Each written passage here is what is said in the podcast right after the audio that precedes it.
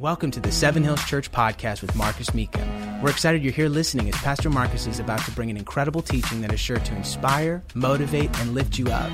You can visit us on our website at sevenhillschurch.tv or download our free Seven Hills Church app to watch or listen to more exclusive content.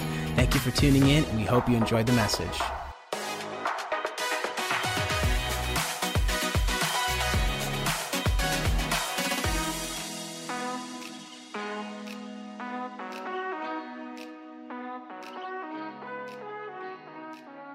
To tell you that there was a 100% chance that every marriage in this room could make it? There's a 100% chance that every marriage in this room could make it. That's a serious claim, but the Bible actually does make that claim. And it tells us exactly how to do it, and we'll dig into that in just a minute. But I know immediately there's people in this room that maybe you are in a failed uh, relationship or your marriage failed, you face divorce, or maybe uh, you're here and you're single and you're like, what does this have to do with me? Hopefully, if you're single, this is going to give you a vision of some things that could be. If you've gone through some things, the Bible actually says that God hates divorce. God, acts, He hates it. And whenever it says that God hates something, it's not because in some way our relationship failing hurts Him. He hates how it hurts us. He hates to see people hurt. He loves his children. He hates to see his people wounded and hurting. And if you've been through a divorce, you would probably be the first to say it was one of the most painful, if not the most painful, experience of your life. And you would be right there with God, being like, I hate divorce. Divorce is terrible, not only what it does to you, your own heart, your own emotional, mental well being, but, but what it does to even your children as well. So, what we have to do as we begin this series, as we start it off, because there's so much baggage that we bring into this idea of relationships, the spirit of the series, the, the heart behind the series needs to be from this point forward. That's the language. That's the language we all need to adopt from today forward. We can't do anything about yesterday. We can't do anything about the past. There, there is no, you know, magic potion that we can somehow uh, ascribe to. There's nothing we can do about that. But what we can do is we can make an agreement to say from this day forward, we can roll up our sleeves over the next few weeks together. We can make the decision together. I'm going to jump into it with you. We're going to invite the Holy Spirit into this thing with us.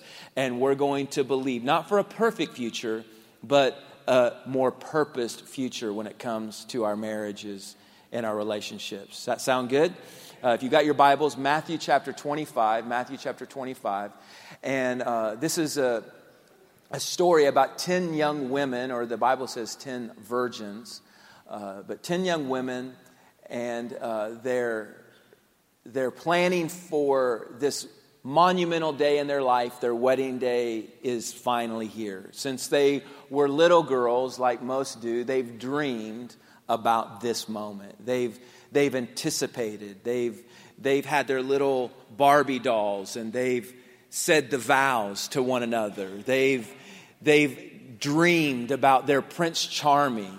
They've dreamed about this knight in shining armor that would show up and finally is he's here, the day is here, their Pinterest account and all of the way that they wanted things now is fulfilled. They've got the perfect church. Everything is set. The perfect dress. They haven't eaten for 27 days so they can fit into the dress. Their day is finally, finally here. And so let's start reading in verse number one. If you want to look at the screens, you can. Uh, verse number one At that time, the kingdom of heaven will be like ten virgins who took their lamps and went out to meet the bridegroom. Notice this is about the kingdom of heaven. This is about the kingdom of heaven. So, so there's going to be a dual meaning in what we're about to read. This is a parable, which is a story with a hidden, hidden meaning.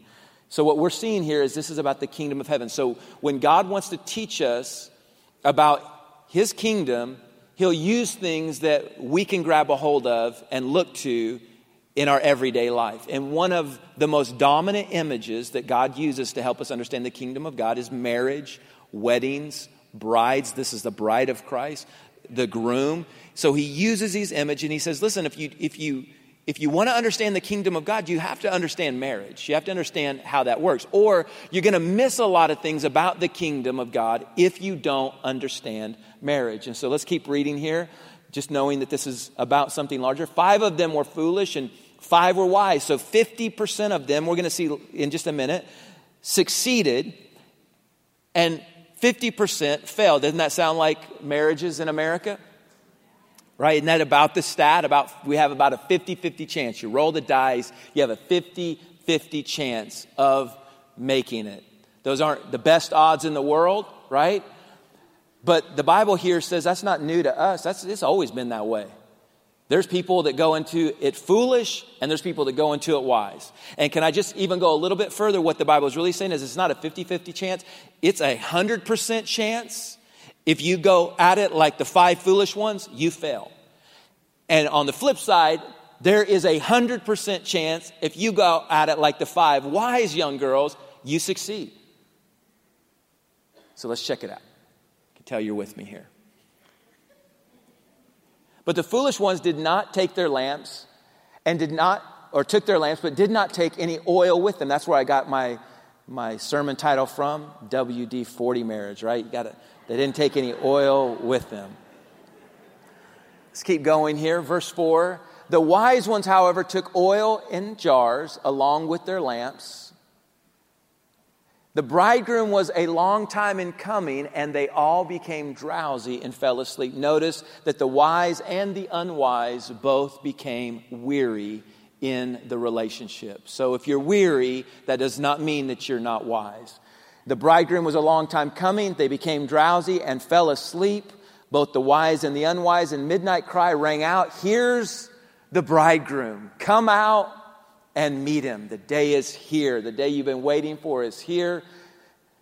And then all the virgins woke up and trimmed their lamps. This is where it breaks down right here. The foolish ones said to the wise, Give us some of your oil. Notice the very first thing that the foolish ones do, they believe that someone else is their source. They believe that someone else has what they need. Let's keep reading. So they said, Give us some of your oil. Our lamps are going out. In verse 9, no, they replied. There may not be enough for both of us and you. Instead, go to those who sell oil and buy some for yourself. But while they were on their way to buy the oil, the bridegroom arrived. The virgins who were ready went in with him to the wedding banquet, and the door was shut. This happens in so many relationships, and what happens in this story no oil. They believe somebody else was their source, and look what happens the door of this dream that had been in their heart since they were little girls. And this is not just referring to girls, it's referring to all of us. We have a dream in our heart, and now the door of that dream has been shut. And later the others also came, Lord, Lord. They said, Open the door for us. But notice what happens. Tell me if this doesn't happen in most relationships. He replied, I tell you, I don't even know you.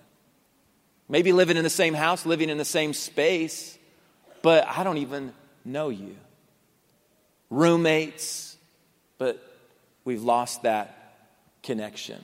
We've lost that, that connection. And Jesus said, Listen, without oil, the marriage will break down. Now, we know again that this is about something greater than oil. It says this is about the kingdom of God. This is about something greater than oil. The oil is trying to teach us something. The oil is trying to show us something. The oil is, is trying to first teach us something about, yes, our relationship with God, but it's also trying to teach us something about our relationship with God that we need to know. So important that Jesus says 100% of the time, if you don't get what the oil is trying to say, you will not make it. I'm not trying to scare you. I'm trying to say in this story, if you don't understand the oil, you're not going to make it. But if you do, you can succeed. Now, what's the oil? The oil in Scripture is symbolic of the Holy Spirit. Symbolic of, maybe you've heard the word anointing before. The word anointing is the Greek word that means to rub in or to smear, and it's specifically speaking of oil. If you can imagine this, this is where that word comes from that the ancient shepherds in Israel would take oil and they would smear it and rub it into the head of the sheep to protect it from insects. Without the oil being rubbed on and smeared on the head of the sheep, those insects would eat their way through the ear canal of the sheep into the brain, and the sheep, to get rid of the pain and the headache, would hit its head on trees and rocks as it was losing its mind and ultimately die. And so the picture here that we're getting of oil or the anointing is this picture of something that can be added to our life, rubbed into, smeared into, put on us, or put in us, come alongside of us. We're going into a world where, where we don't have maybe the things that we need to protect us, but God can give us something that can protect us just like that sheep has the oil, God can give us something that can protect us from the things that want to destroy our minds, our hearts, our thinking, our thoughts, and our relationships. So that's the image that we have here. To go a little bit further, just to maybe help you uh, uh, understand this a little bit more, Paul backs up what Jesus says about this in Ephesians chapter 5, probably the most famous chapter on marriage. You can read it there. And he begins by saying, You have to be filled with the Holy Spirit. That's the oil. You have to be filled with the Holy Spirit. And then he goes into the following verses, the role of a marriage being filled with the Holy Spirit, Paul backs up what Jesus is saying and he says, Hey, listen, don't live as the unwise, live as the wise. Be filled with the Holy Spirit, that's the oil, and you can have a healthy marriage. And then it breaks down the roles. Don't go into the roles if you don't first make sure you're full of the Holy Spirit. Let's, let's make sure that we understand not just what the oil is, but what the oil cost. It's very important you understand that this is not something we should be taking lightly. We know that, for example, that oil is the source. It's not, it's, it's, it comes from, it's, it's, it's the product. It's not the source, right? The oil is the event. Let me say it like this no olive, no oil.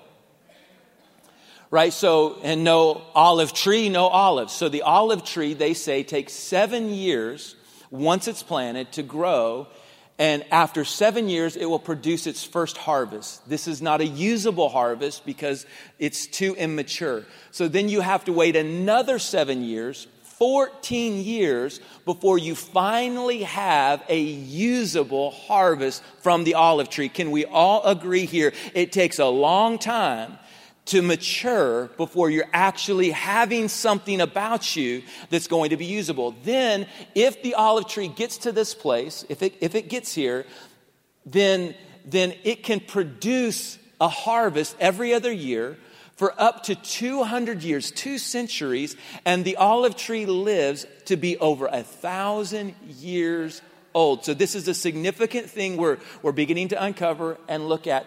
Now, they say that every olive tree is, is susceptible to, to olive fail or oil fail. This is found in Habakkuk chapter 3, verse 17. And what happens is whether it's locusts that come and destroy the harvest or a violent wind that hits in a sensitive season, you can have the harvest come to maturity, but outside forces destroy it, and that's what they call oil fail. But if the tree gets through the years that it has to get through, if it gets through all of the outside things trying to attack it, and finally it produces a harvest that's mature, they then take sticks and they beat the limbs of the tree. They hit the limbs of the tree over and over so violently that it hinders the tree the following year from producing a harvest. And they strike the tree, the mature olives let go of the limb, and then they grab the olives and they put them in a vessel. And in biblical times, they would then step and stomp and crush the olives, and as they crushed the olives over time, they would each begin to let go of what we would call oil. I want you to catch that there's a significant price that's paid for the oil. I want you to catch that the olive is crushed and beaten in order to pay the price for the oil. And in the same way that the olive has to pay the price for the oil, so Jesus, we also know, had to be crushed and beaten to provide for us the Holy Spirit so we can receive the Holy Spirit. Let's recall for just a minute what the Bible's talking about when it talks about the oil. Jesus began, we know, in the Garden of Gethsemane. Believe it or not, Gethsemane means olive press. That's what it actually means. So we're starting to get a sense of what the scripture's saying here. He then is arrested. They take him to a whipping post. They take the cat of nine tails, a violent whip filled with jagged bone and glass, and they strike him 39 times, ripping his flesh from his back. He then is forced to carry the cross, ultimately collapsing under the weight of our sin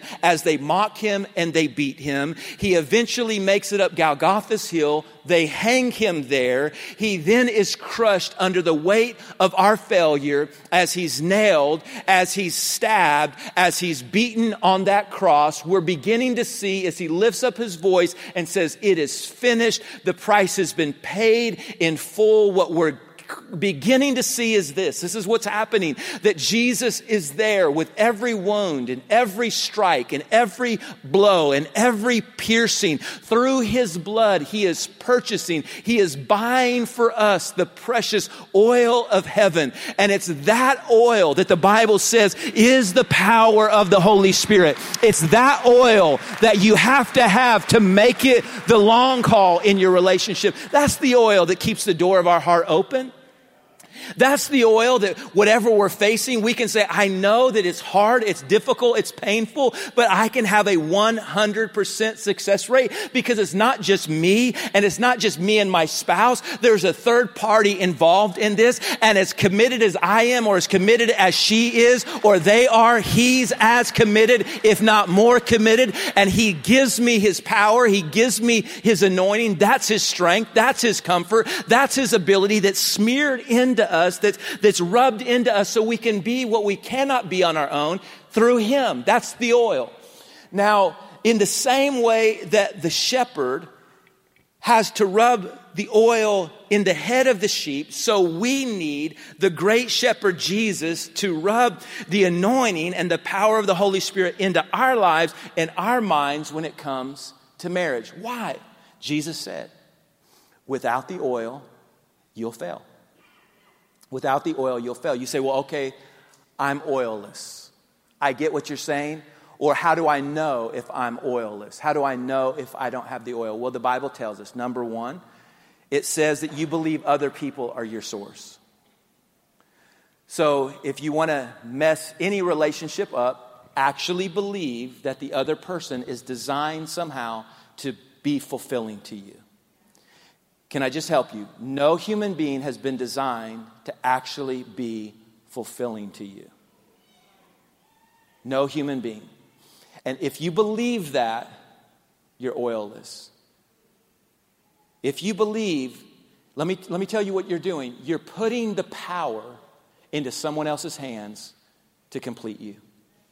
And as long as you do that, you're going to be limited, you're going to be lacking, and you're going to be looking around and you're going to be saying, but if they would have, and they should have, and if she just would, and they don't get it, and blah, and you're going to go into that, and what's going to happen is the power for you to get what you need out of life is going to be in their hands. It's oilless. Then, then the Bible actually says that, that the door is shut.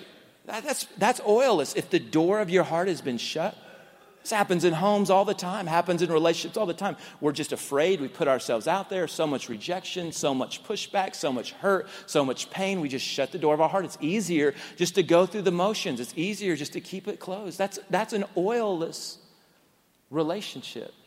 And what's the, what's the Bible say? That they begin to even say things like, I don't even know who you are. In the same space, but they don't even know the other person. That's oil. Let's, let's look at it. Maybe this could be an analogy for, for what's happening in our world on a, on a grand scale.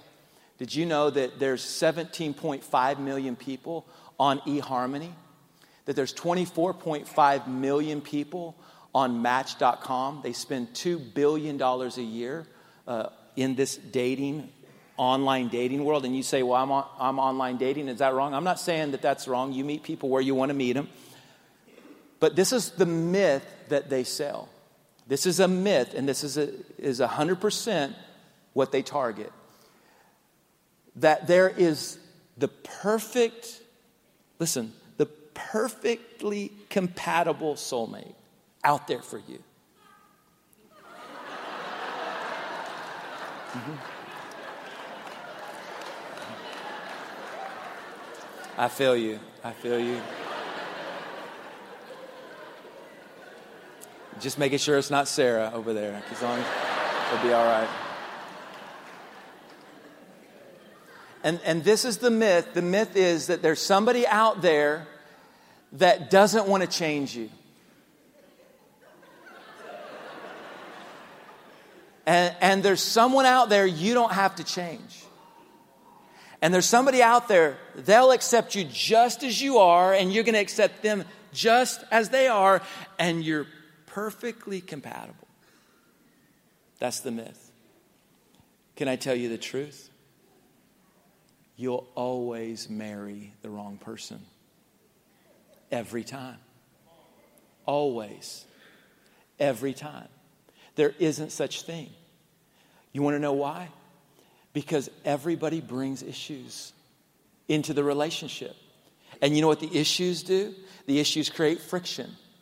The issues create heat.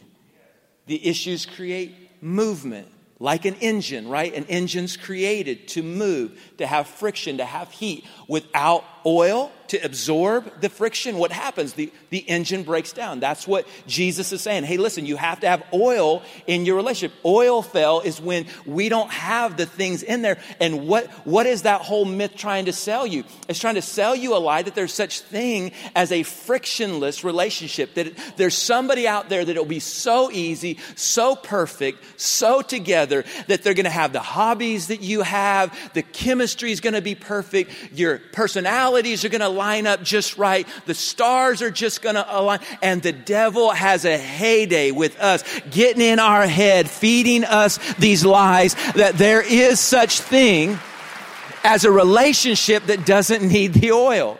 Jesus said, hey, listen, you can live there if you want, but 100% of the time you think that that's the way that it works. You're living in a fairy tale land and you'll fail. But if you'll say, no matter what the chemistry is, right? The Bible doesn't say that the wise ones had more chemistry with the groomsman. It didn't say that they had the same hobbies as the groomsmen. It didn't say that they answered the 400 questions just perfectly to the percentage lined us up and put us together scientifically. It didn't say any of that. No, it just says they had the oil. They had the oil. They had something that was a power that they didn't possess in themselves that enabled them to actually make it. Say, well, well what happens if, if I'm in an oilless place? What, what, what happens if you feel like, man, I, we're there, the door of my heart's shut. I don't even feel like I know who the person is. What do I do? What do I do? Three things, real quick, and we're out of here. Number one, it tells us don't look to people as your source. Don't look, let, let, me, let me tell you how this plays out. Maybe a way you could remember it. In your relationship, in your marriage, be a philanthropist. A philanthropist is somebody that gives significant amounts of money to charity, right? So let's say that you have a philanthropist over here and he writes a million dollar check to a charity. A million dollars. Now we know a couple things. We know first that the guy has to have a million dollars, right? Which means that he has a significant income because he has expenses. So there's a significant income that's so great that he can actually save a million dollars and not only save it, but have the ability to know what's coming in is so great, I can now give it. Right? But if that person wants to be a philanthropist, but they're living paycheck to paycheck, and they only have $50 a headroom after every check, we know that they're never going to get there, no matter how much they want to give, no matter how much they desire to do something. They might be able to give five or ten dollars, but they're never going to have that amount to give because they don't have that amount coming in. And so, what happens when you look to your spouse as your source, they're writing a paycheck that's always going to be lacking. It's never going to be enough. It's going to maybe let you get by this week and the next week not. And you're going to always be broke emotionally because you look to them as your source. So the Bible teaches us don't look to them as your source. You have to have the oil. You have to reach into another source that is so great that what it can add to your life, bring into your life, is so significant that whether the spouse gives to you or not, you have an abundance from which you're receiving from another source to give. So if they're in a place where they're going through problems, they're sick, they're whatever's going on, they're hurt, they're working through the issues that they haven't got delivered from since their parents messed them up, whatever it is, you can keep giving because they're not the source. You have a greater source and you're receiving His love. You're receiving the greatness and the magnitude of His love. Now you have that to give. You can be a philanthropist. You can give great. And people would say, How can you give that much without expecting anything in return? It's because they're not my source. God's my source. And I have an abundance of what He provides for me. I'm able to give freely and liberally to my spouse. Or you can be foolish. You can keep your tally. Keep your tally. Your tally is if they do this, then I do this. If they don't do this, then I don't do this. And you keep the tally going, and what happens over time? One person believes that they're giving more to the relationship than the other. The other's not giving, so what happens? They decide, I'm going to pull back. I'm not going to be the fool. I'm not going to be the idiot. I'm not going to be the one that's getting taken advantage of. So I'm going to pull back and I'm going to wait and I'm going to call it justice, but really it's revenge. I'm waiting. I'm waiting for them to step it up. And if they want me to start giving back, they're going to start giving more. And the problem with that tally is they one person thinks their tally is here and the other person thinks their tally is here and both people don't feel like the other person is doing enough for them and the people think i'm doing all i can do. And the relationship goes bankrupt because you actually think like the foolish ones that that person was designed by god to be your source.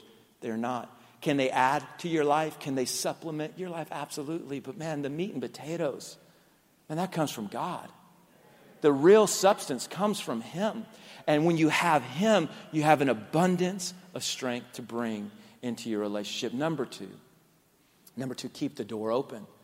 Don't let it close. Don't let it, you got to keep it open. Got to keep it open. I know it's scary.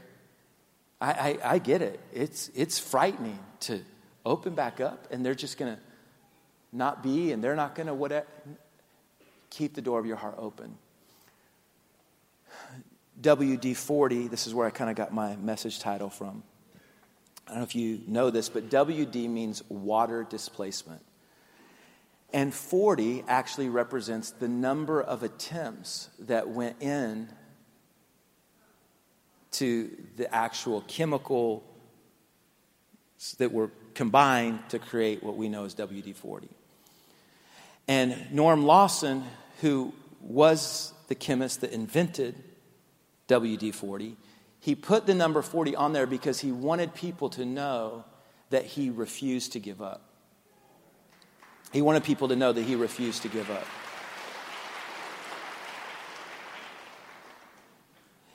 And so every time we see it, he's saying to us, the number 40 is not important. What you need to know is I made a decision no matter what.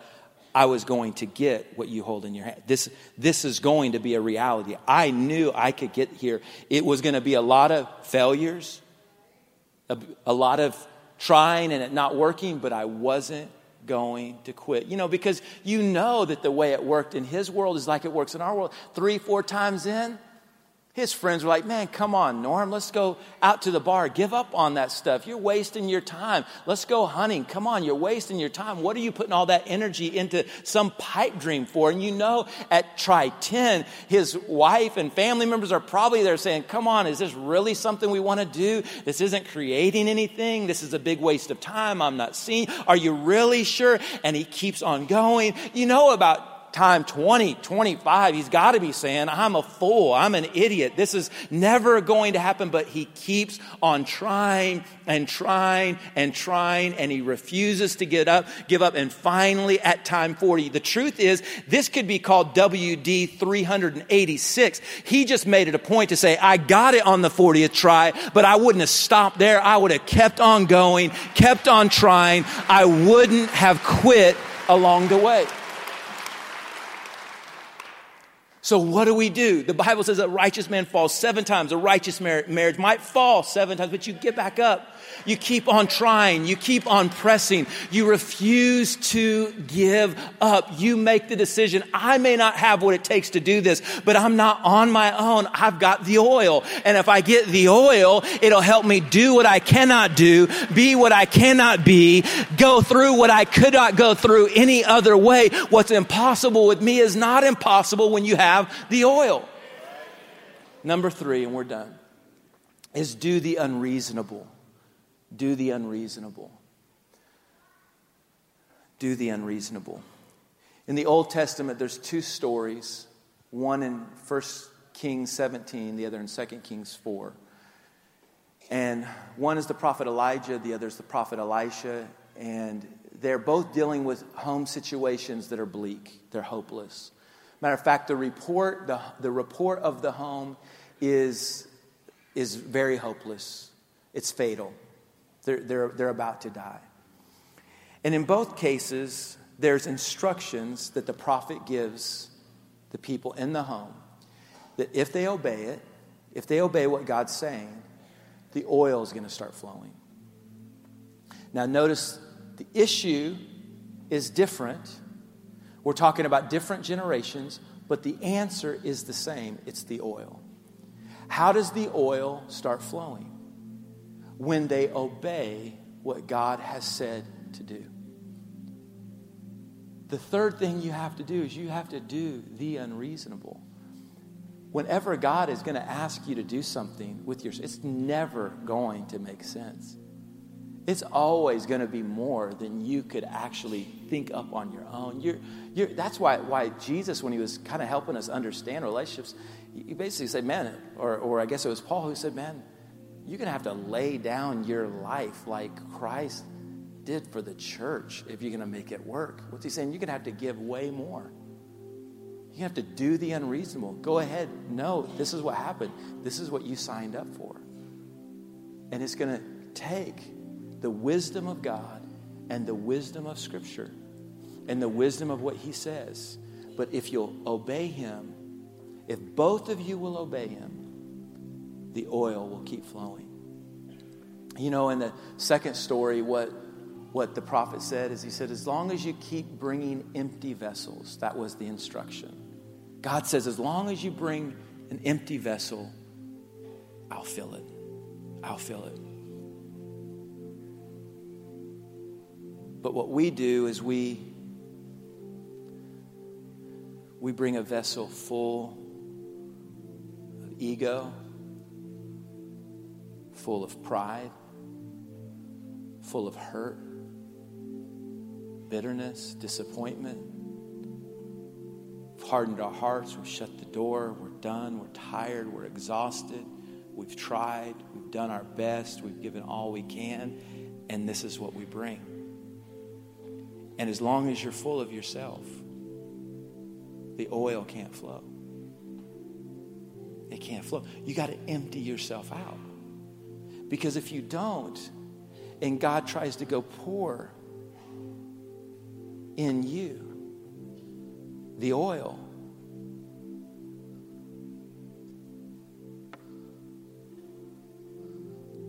again, there was a great price paid for the oil.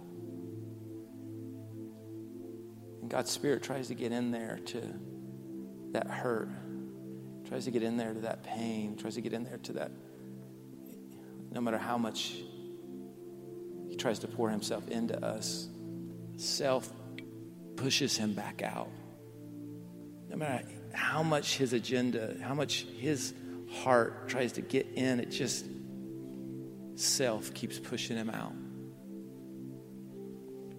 So he says, You got to bring empty vessels. you got to empty yourself out. You got to empty that ego out. You've got to empty the pride out. And you've got to, like Paul, you've got to say, I know I need to be filled with the Spirit. You know what this is?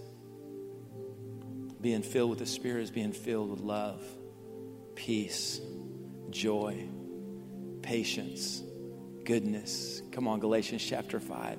Meekness, kindness. Oh, that's a hard one. Kindness.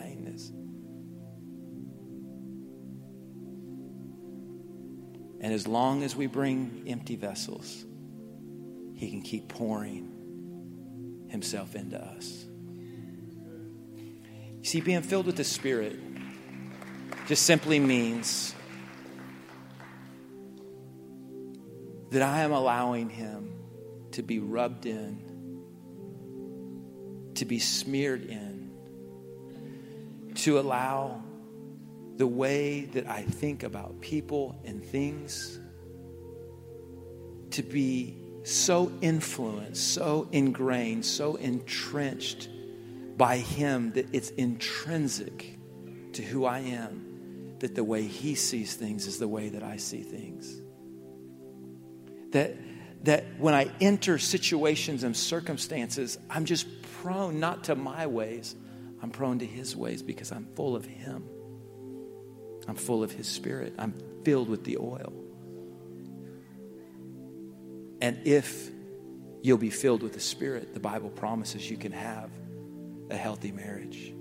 If you stay full of yourself, it's a foolish thing because it's going to break down. It's going to break down.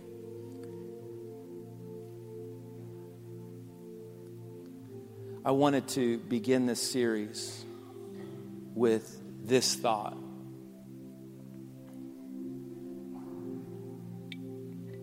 Because I knew that we would want to go week after week after week and build on some things that we talked about today. There's a lot of practical things we need in our relationship. And I told you, start, let's start fresh. Let's not bring the past in. And I said we would get into this together. We'd fight through it together. We're going to invite the Holy Spirit. This is not something we're going to do in our flesh, right? No flesh shall glory in his presence. We need, we need the oil. So, all the work that we're going to be doing over the next few weeks, vow, whether you're single or divorced, it doesn't matter. The work that we're going to be doing, I'm going to have conversations with you as well. The work that we're going to be doing, we can't do it unless we begin by saying, God, fill us with the Holy Spirit. Fill our marriage with the oil. We need you to be our source. We need you to help us keep the door of our heart open. We need you to make that connection once again because we don't want it to break down. In Jesus' name.